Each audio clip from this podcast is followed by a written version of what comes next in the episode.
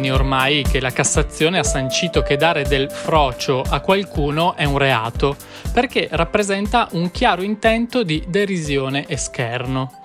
Le sentenze non impediscono però che le parole vengano utilizzate ugualmente e anche molto comunemente. E la questione si complica quando vengono usate in modo stratificato, spesso magari sovvertite all'interno della stessa comunità che quei vocaboli vorrebbero prendere di mira. Sappiamo bene che il linguaggio è in fondo un'arma potentissima sia per costruire ma anche per distruggere. E mentre in Parlamento, proprio in questi tempi, si discute della legge contro l'omotransfobia, noi vogliamo cogliere l'occasione appunto di riflettere ancora una volta su come le parole possono alimentare, ma anche arginare o perlomeno spuntare, smussare le armi dell'odio. Quid, Queer Identities, un podcast di Paolo Armelli e Daniele Biaggi. Proprio rispetto alla parola frocio non è chiara quale sia l'etimologia del termine che ha avuto probabilmente origine nell'ambito gergale dialettale romano. È infatti impossibile verificarne l'evoluzione servendosi di documenti storici in quanto le prime testimonianze dell'uso risalgono solo all'Ottocento. Però gli studiosi hanno avanzato ben tre ipotesi. La prima è che derivi da feroci, epiteto usato contro i lanzichenecchi che saccheggiarono Roma nel 1527 e si tramanda che nella loro furia stuprarono indistintamente uomini e donne. La seconda fa riferimento a una non meglio identificata fontana delle Froge, cioè le narici, presso cui anticamente si sarebbero riuniti gli omosessuali romani mentre la terza rimanda a Floscio con la tipica rotacizzazione del romanesco che indicherebbe sia l'incapacità degli omosessuali ad avere il membro duro con le donne, sia la loro presunta mollezza. Al netto di questa premessa storico-linguistica, semplificando un po' il discorso, possiamo dire che oggi esistono due punti di vista, due approcci rispetto all'utilizzo di questa parola. Chi sostiene che pronunciarla e usarla significhi ripetere e perpetrare un trauma che ciascuno di noi o comunque moltissimi hanno vissuto e chi sostiene invece che solo attraverso una riappropriazione possiamo davvero sgonfiare il termine e privarlo della sua ferocia. Concedete il gioco di parole. Si dice spesso in effetti che ai bambini non bisognerebbe far notare troppo quali parole non devono usare perché poi invece eh, provano ancora più gusto ad utilizzarle. D'altronde il linguaggio, lo diceva anche Wittgenstein, è un gioco, ma spesso può essere un gioco molto pericoloso. Questa benedetta parola con la F, per esempio, fa parte di quei tabù linguistici che sono spesso ambivalenti. Pensiamo alla N-word invece, quella cioè che si usa in inglese, ma anche se vogliamo in italiano, per indicare dispregiativamente le persone nere. Il discorso per certi versi è molto simile. In una società molto sensibile al tema come può essere gli Stati Uniti, quella parola è vietatissima nel discorso pubblico e utilizzarla può costare polemiche, denunce e persino anche posti di lavoro. D'altra parte, però, gli afroamericani stessi la usano come epiteto ricorrente, persino identitario, e il rap, per esempio, è un genere musicale pieno di versi che ripetono ossessivamente quel vocabolo anche se ci sono attivisti e linguisti quindi che sostengono che la parola vada eliminata totalmente dal vocabolario di chiunque, la tendenza dominante è quasi quella in realtà di un doppio standard. Se sei afroamericano o una persona nera puoi usarla, cantarla, urlarla, persino rivendicarla. Se invece sei bianco devi riconoscere ovviamente la connotazione anche storica che quella parola ha e quindi esimerti dall'utilizzarla. Ecco, forse vale la pena di fare lo stesso discorso anche per eh, la parola in questione in questo episodio. I gay forse possono usare la parola frocio, ma solo come una specie di linguaggio interno, complice e ovviamente soprattutto non autorizzato a chi è fuori dalla comunità. E mi sa che tu, Daniele, la pensi un po' così, non è vero? Sì, in realtà la questione non è semplice e soprattutto l'approccio non è univoco. Nel mio piccolo posso dire che utilizzo questo termine e il fatto che venga pronunciato all'interno della comunità e in parte anche al di fuori, ma questo è un punto delicato su cui torno più tardi, non mi disturba affatto. Ciò non toglie che è il mio personalissimo punto di vista che risponde appunto alla mia sensibilità. Il linguaggio, d'altronde, è un codice condiviso all'interno di una comunità più o meno ampia e un termine può avere un valore e un peso anche in maniera autoreferenziale all'interno di un piccolo consesso come un gruppo di amici o i compagni del liceo, che risulta poi incomprensibile o ancora più facilmente fraintendibile al di fuori. E questo vale per la F-word come per qualsiasi altro epiteto.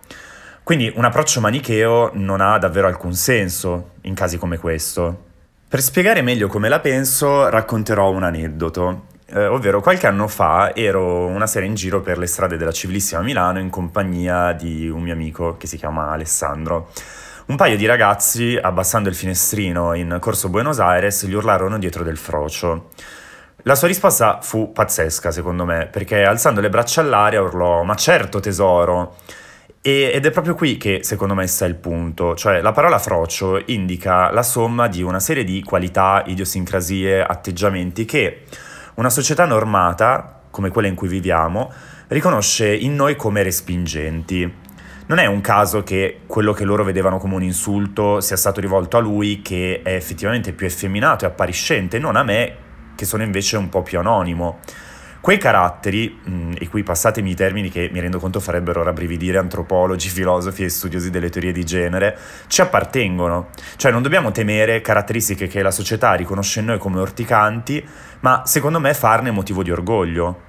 Da quel giorno mi sono chiesto per quale motivo avrei dovuto sentire come offensivo un termine di cui invece andavo super orgoglioso e che nel, nella mia testa ha iniziato a coincidere con il senso di comunità e diversità è come espressione massima di caratteristiche che mi rendono, anzi direi ci rendono diversi.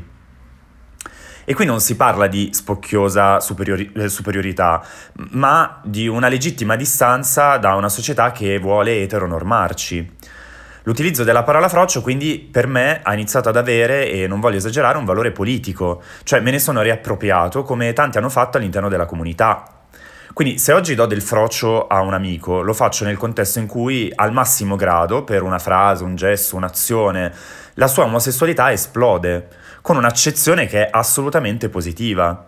Certo, questo non toglie che quel termine sia stato usato dall'altra parte come un'offesa, ma passatemi la provocazione, di cosa ci dovremmo offendere? È quello che siamo.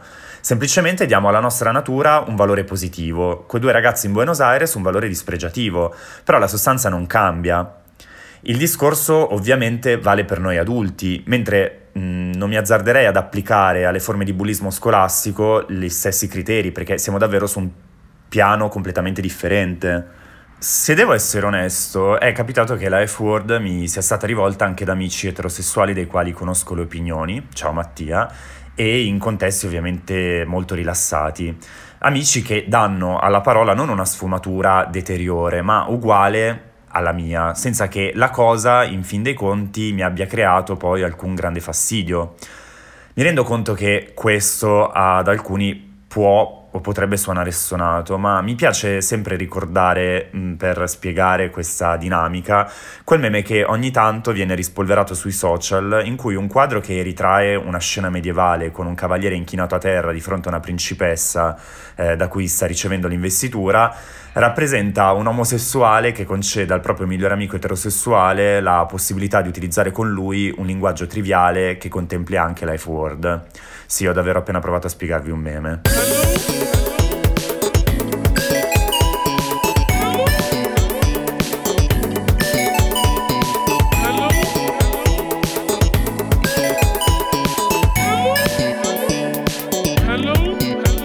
Meme a parte, in effetti posso concordare anch'io sul fatto che ci siano situazioni e accezioni oppure contesti che possono in qualche modo giustificare l'uso della parola.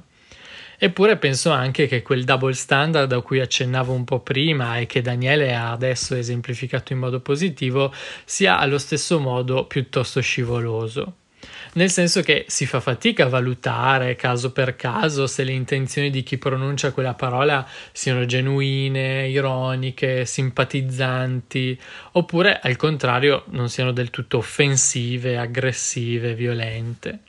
Spesso c'è anche una sottile linea grigia che separa i sentimenti di chi parla e comunque ci sono sempre sensibilità diverse. Se lo dici a me posso risponderti a tono oppure comprendere le tue intenzioni ironiche.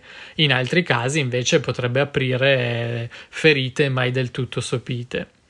Mi viene in mente a proposito quando una volta durante una festa di addio a un'amica che si trasferiva in un'altra città, lei ci mise veramente un sacco di tempo a spiegare il motivo di quel trasferimento. E allora a un certo punto per scherzo io dissi di fronte a tutti, beh cavolo, ci ho messo meno io a dire a mia madre che ero frocio. L'ilarità fu generale e in effetti io avevo in qualche modo disinnescato quella parola di fronte a tutti facendola mia. Eppure mi sono pentito subito di averla usata, proprio nel momento stesso in cui l'ho pronunciata. Perché sì, l'avevo in qualche modo piegata al mio scopo, ma l'avevo anche rab- ribadita agli altri, l'avevo resa di nuovo possibile e di nuovo reale. Sempre a questo proposito, qualche tempo fa ho letto non so dove una frase che mi ha fatto ulteriormente riflettere sul tema. È una frase che diceva più o meno: Sapete quante persone sono morte sentendosi urlare la parola frocio nelle orecchie? Beh, a parte che bisogna dire che i tabù linguistici, eh, lo voglio ribadire, non sono eh, sempre facili, sono spesso pericolosi e anche controproducenti ma forse un po' tutti dovremmo impegnarci per una pulizia maggiore del linguaggio in generale, in modo da non usare mai parole che portino con sé un passato di violenza o oppressione. Che lo dica Sgarbi o al contrario un gay scafato e autoironico fa certamente la differenza, ma quel seme rimane lì, sempre un po' acerbo e sempre un po' doloroso. Sono d'accordo, bisogna tenere conto della sensibilità di tutti e soprattutto non cedere a un principio di relativizzazione che a quel punto getterebbe nello stesso calderone le brutte intenzioni e la maleducazione con tutto il resto. Certo, noi non siamo qui eh, per dire, stabilire delle regole, ma nella tutela di chiunque potrebbe sentirsi offeso, il buon senso suggerisce a noi della comunità di usare il termine solo con persone con cui condividiamo sensibilità e codici di linguaggio, mentre al di fuori, esattamente come accade per la N-word, meglio che gli alleati e le persone eterosessuali evitino proprio l'utilizzo. Poi certo rimane valido un certo margine di soggettività, eh, io continuerò a usarla anche con i miei amici eterosessuali, o meglio immagino che loro continueranno ad usarla, come nella famosa investitura del meme di cui vi parlavo prima. Poi ovviamente dirò loro che in mia presenza non è un problema, ma spiegherò che potrebbe esserlo nel momento in cui venissero fraintesi al di fuori utilizzando quel termine o che sentendolo qualcuno potrebbe sentirsi offeso. Insomma, come per qualsiasi altra cosa, c'è un tempo e un luogo adatto.